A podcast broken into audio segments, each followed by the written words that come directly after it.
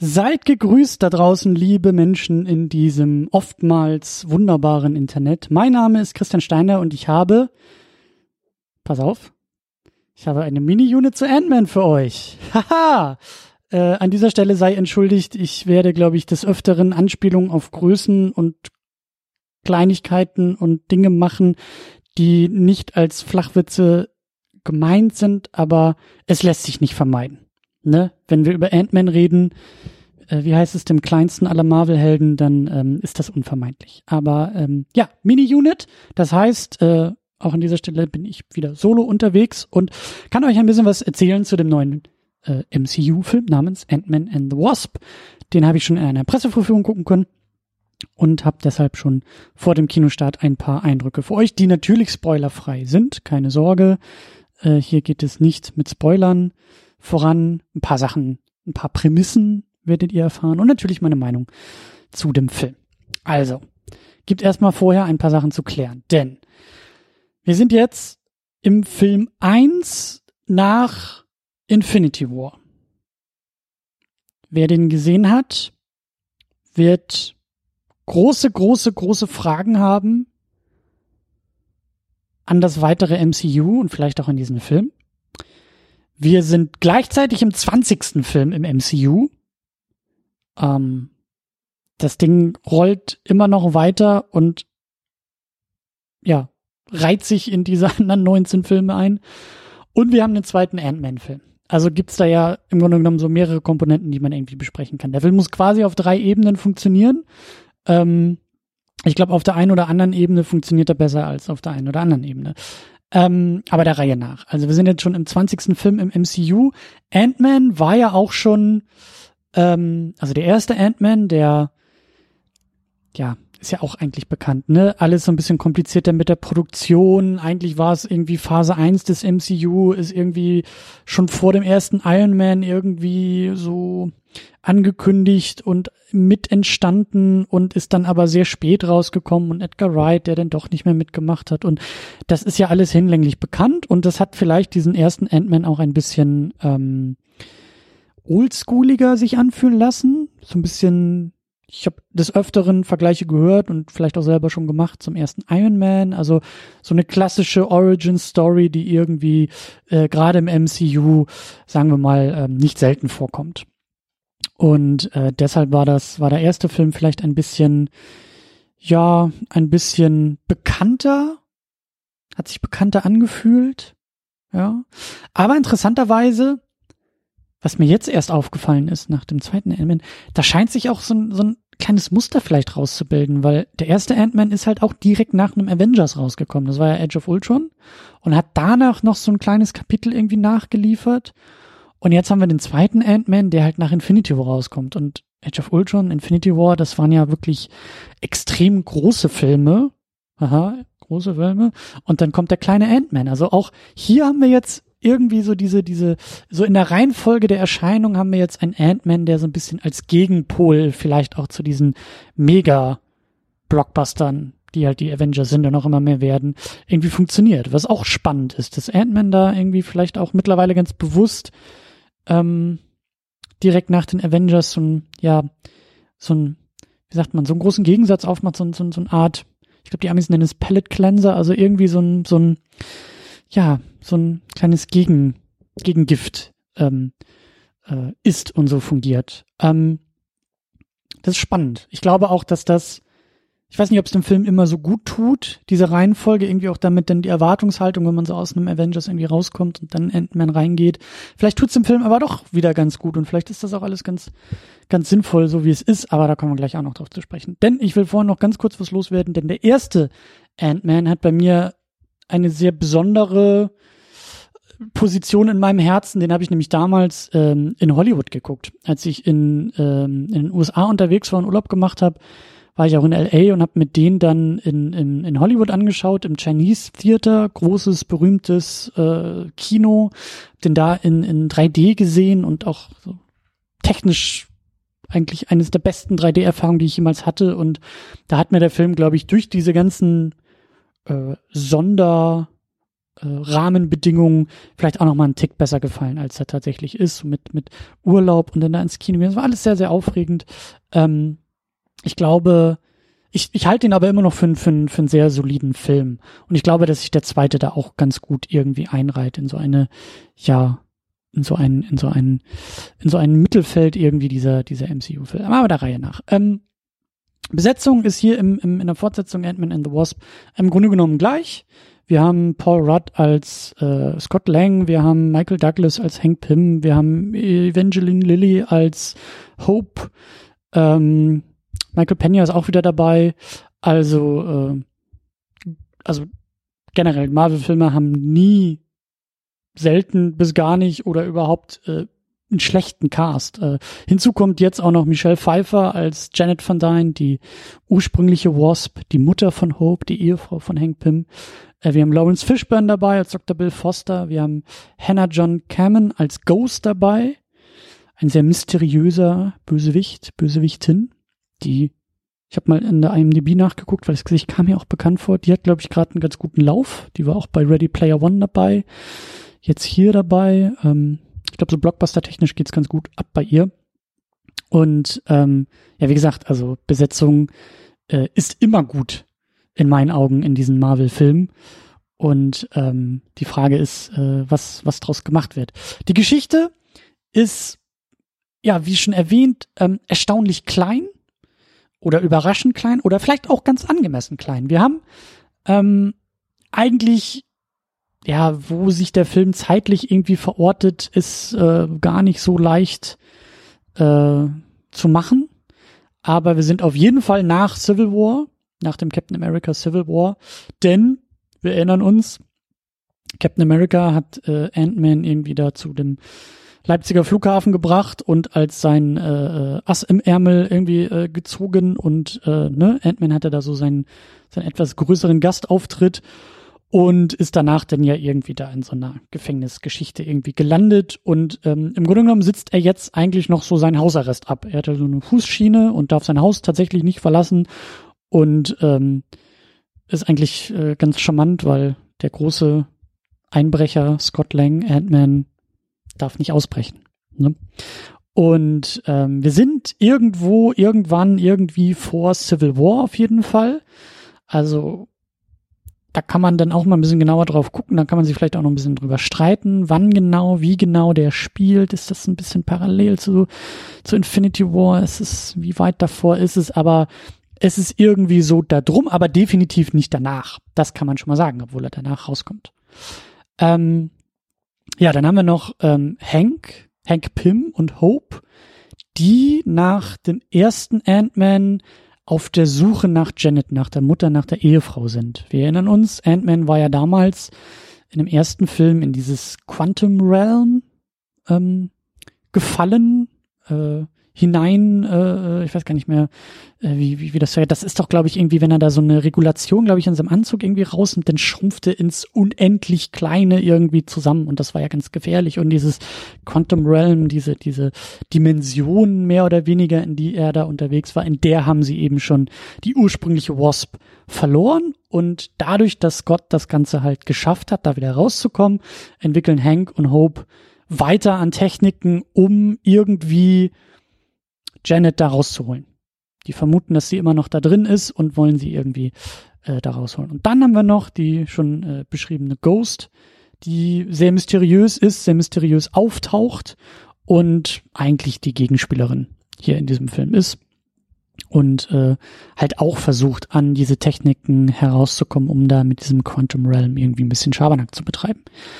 Ähm, wie es der Titel auch schon sagt, äh, Wasp, Hope, hat äh, eine größere Rolle, hat jetzt auch endlich einen eigenen Anzug und ist jetzt nicht nur irgendwie als beratende äh, äh, Funktion dabei, sondern teilt als Wasp auch endlich mal aus. Das war ja auch so eine so eine Punchline, die sie auch schon in den Trailern so ein bisschen ähm, äh, auch wieder aufgegriffen haben, dass halt sie ja eigentlich wie so oft viel kompetenter ist als der eigentliche Protagonist. Ne? Eigentlich hätte sie ja auch ein, ein, ein, eine sehr gute Ant-Woman sein können, aber nun denn, jetzt ist sie die Wasp und ähm, hat, wie gesagt, eine größere Rolle, ist jetzt aber auch nicht, äh, ja, es ist immer noch ein Ant-Man-Film. Ähm, insgesamt geht es alles wieder sehr, ähm, was ich sehr schön finde, sehr, sehr sehr heiß die zur Sache. Also diese, diese, es geht wieder um Einbrüche, um Ausbrüche, gibt auch den ein oder anderen MacGuffin, den irgendjemand haben will und der irgendwie ausgetauscht wird. Aber so dieses Ganze, das funktioniert ja eben auch. Das macht diese Ant-Man-Filme ja auch irgendwie aus. Ne? Dafür, das, das ist ja der ganze Witz an der Figur. Wer sich irgendwie klein schrumpfen lässt und irgendwie groß werden kann und so, ähm, funktioniert natürlich am besten in solchen Situationen. Wenn er irgendwo rein muss, wo er nicht rein darf, wo er nicht entdeckt werden darf, jetzt sind sie zu zweit, das äh, funktioniert ganz gut. Da gibt's natürlich auch ein paar wunderbare Gags. Ähm, was mir persönlich nicht ganz so gut gefallen hat bei der ganzen Sache, bei dem, bei dem ganzen Plot, war, also da kann ich mich nicht dran erinnern, dass der erste Ant-Man auch schon so unterwegs war, war relativ viel so Techno-Mambo-Jumbo.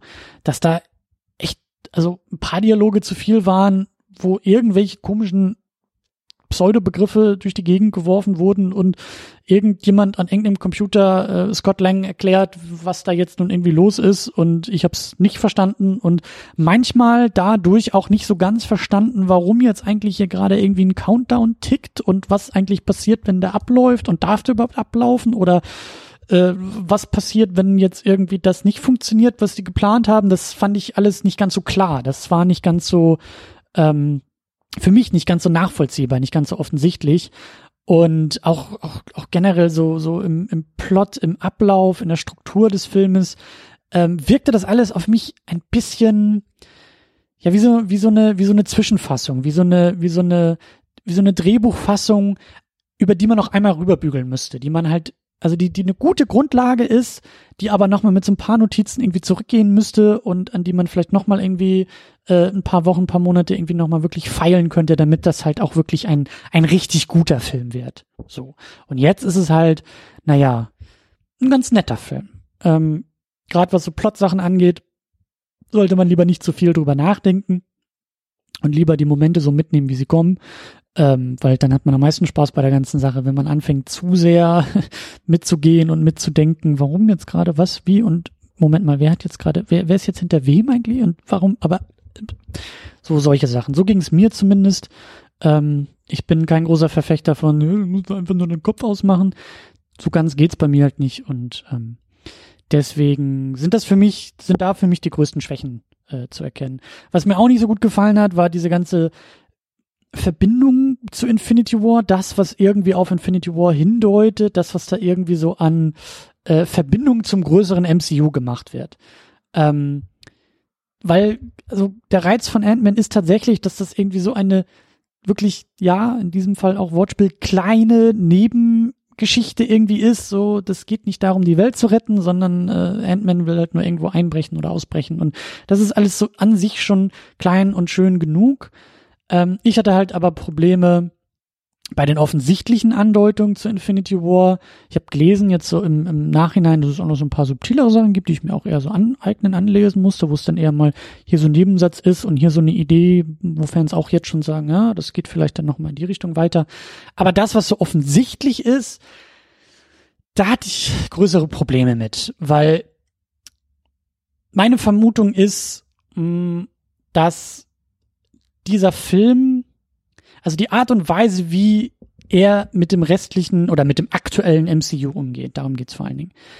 Da hatte ich Probleme mit, weil ich das Gefühl hatte, dass es so isoliert, so rangeflanscht ist, dass ich das vielleicht auch gar nicht irgendwie gebraucht hätte. Oder dass es halt viel mehr wie ein Fremdkörper wirkt. Das wirkt auch nicht so organisch irgendwie eingewoben in alles, sondern, und ich glaube, dass es halt einfach daran liegt, dass ähm, Infinity War natürlich so unfassbar groß gehypt war und, und ähm, wer den Film gesehen hat und weiß, wohin ich deute, ähm, ja wirklich einige krasse Spoiler und Veränderungen und Twists irgendwie auch hatte, die man wahrscheinlich sehr lange natürlich äh, sehr bewusst geheim halten wollte, dass die Produktion von Ant-Man and the Wasp, die ja schon auch parallel noch während der Produktion oder relativ kurz danach, aber vor dem Erscheinen von Infinity War war der Film ja auch noch in Produktion. Das heißt, alles, was auf Infinity War hindeutet und auf irgendwelche Konsequenzen, musste man hier wahrscheinlich so klein und so so isoliert wie möglich irgendwie produzieren damit ja nicht irgendwie einer von diesen drei Millionen Leuten, die da in den Credits drin steht, von Ant-Man and the Wasp auf einmal in der Lage ist, irgendwie Infinity War zu spoilern. Und so fühlt sich das irgendwie auch an. Und da hatte ich am meisten Probleme mit, dass ich das Gefühl hatte, dass da irgendwie so meine ähm, Grübelfalten in der Stirn sich sehr schnell geformt hatten, weil ich dann auch das Problem, dass ich dachte, okay, ich erkenne jetzt gerade, warum das so ein bisschen ähm, unelegant in diesem Film irgendwie rangeflanscht wurde. Aber wenn ich jetzt noch mal einmal mehr drüber nachdenke, dann geht das irgendwie auch zu Lasten der Figuren und zu Lasten, also der, der bricht ein bisschen mehr in diesem Film zusammen und das, äh, das fand ich irgendwie nicht so gelungen. Da bin ich mal gespannt, wie sich das auch so in den nächsten Monaten dann anfühlen wird, wenn man dann irgendwie auch noch mal also wenn so dieses große Ganze, vielleicht auch wenn der, der vierte Avengers dann irgendwie da ist und wir da so dieses ganze größere Ding dann irgendwie zumachen können, bin ich mal gespannt, wie sich dieser zweite so einreiht. Weil ich habe echt das Gefühl, dass der, und da greife ich wieder das auf, was ich am Anfang gesagt habe, dass ähm, der als Film 1 nach Infinity War und Film 20 im MCU irgendwie nicht so gut funktioniert. Also da habe ich größere Probleme mit, ähm, das irgendwie so auf eine, auf einen Nenner zu kriegen als Fortsetzung zu Ant-Man. Da funktioniert er ganz gut. Ähm, die Inszenierung generell hat mir, hat mir eigentlich auch ganz gut gefallen. Wir sind immer noch bei Marvel, es ist immer noch alles sehr leichtfüßig. Die, wie gesagt, Besetzung, Figuren, wunderbar. Paul Rudd und auch Evangeline Lilly, wunderbar. Auch was Paul Rudd mit der kleinen Tochter macht, das sind ganz, ganz tolle Momente dabei. Funktioniert. Ähm, ich fand das ähm, Design von Ghost, von dem, von dem Villain hier in dem Film, auch hat man auch schon im Trailer gesehen, finde ich total cool. Das gefällt mir richtig gut. Ähm, ich mag auch diese ganzen Kostüme, diese ganze Schrumpftechnik, das finde ich alles immer noch sehr, sehr schön.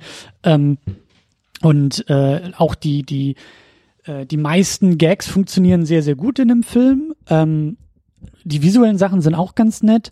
Ich habe da ein bisschen so das Gefühl, dass äh, auch schon vielleicht wie beim ersten Ant-Man, wie gesagt, den müsste ich mir auch noch mal, glaube ich, wieder anschauen, aber ich habe das Gefühl, das sind sowohl der erste als auch der zweite, die können eigentlich mehr.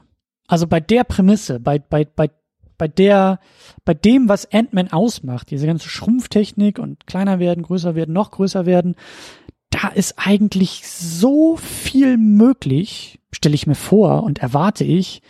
Und dann, jetzt auch bei der Fortsetzung, denke ich mir, ja, schon nett, schon gut, gefällt mir, aber da geht doch eigentlich noch viel, viel mehr, oder nicht?